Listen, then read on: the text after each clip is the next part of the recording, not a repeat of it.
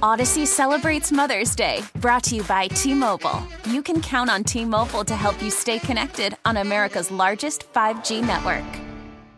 This is Total Information AM Sunday on the voice of St. Louis, KMOX. Good morning to you on this January 22nd.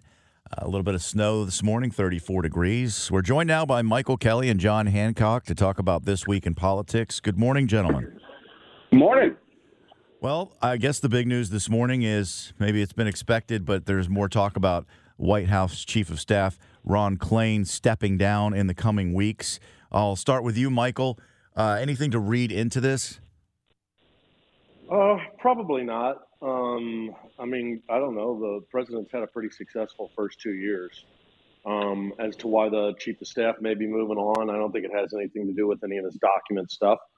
Uh, he's done his two years, and I think he may be uh, hanging it up. So I don't read much into it.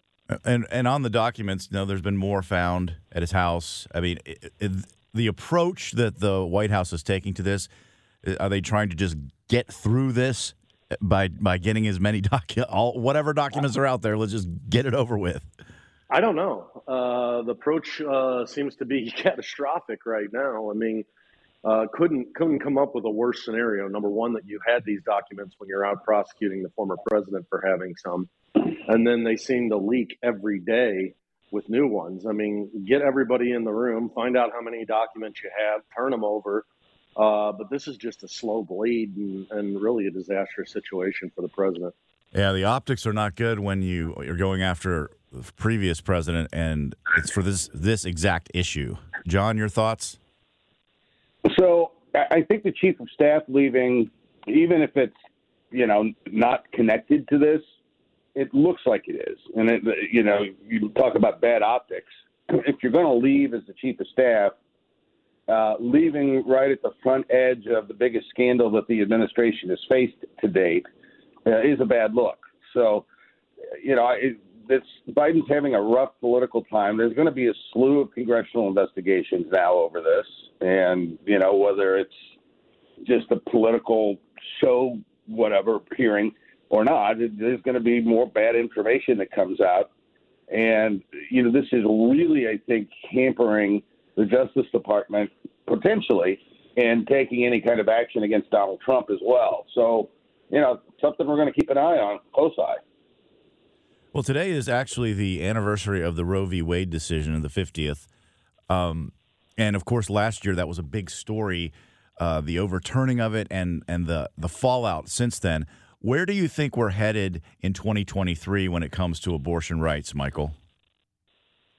Well, I think we're going to continue to see Democrats win elections. Um, and that's not only because of that particular ruling, but the backward nature of uh, our opponents, the Republicans, who continue to push some of this legislation. You couldn't believe the amount of bills down in Jefferson City that are so further wanting to deal with abortion. I just don't think that the Republican Party's in touch with where everyday uh, Americans are, and um, I think that it's you know the long-term consequences of that ruling probably favors my party for the foreseeable future.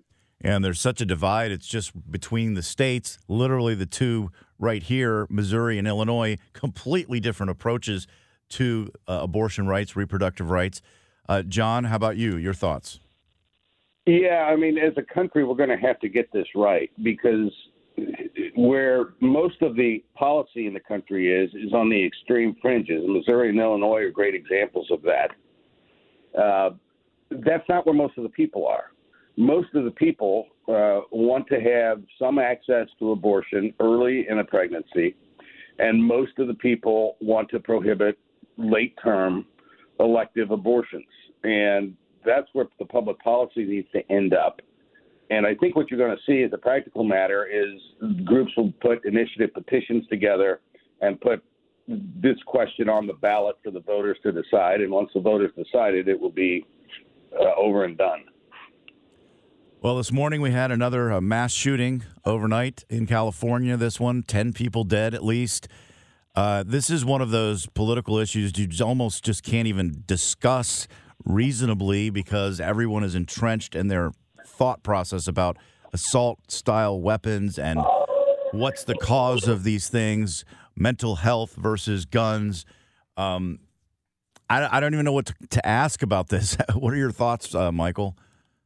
Well, this is the only place in the country or in the entire world that we wake up on a daily, weekly basis uh, to another mass shooting.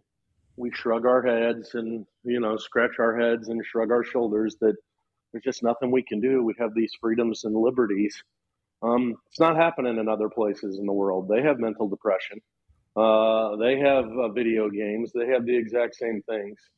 I don't know. I'm kind of numb to the whole thing and really um, just sad that we continue to talk about it. And I don't think there's ever going to be a solution, unfortunately.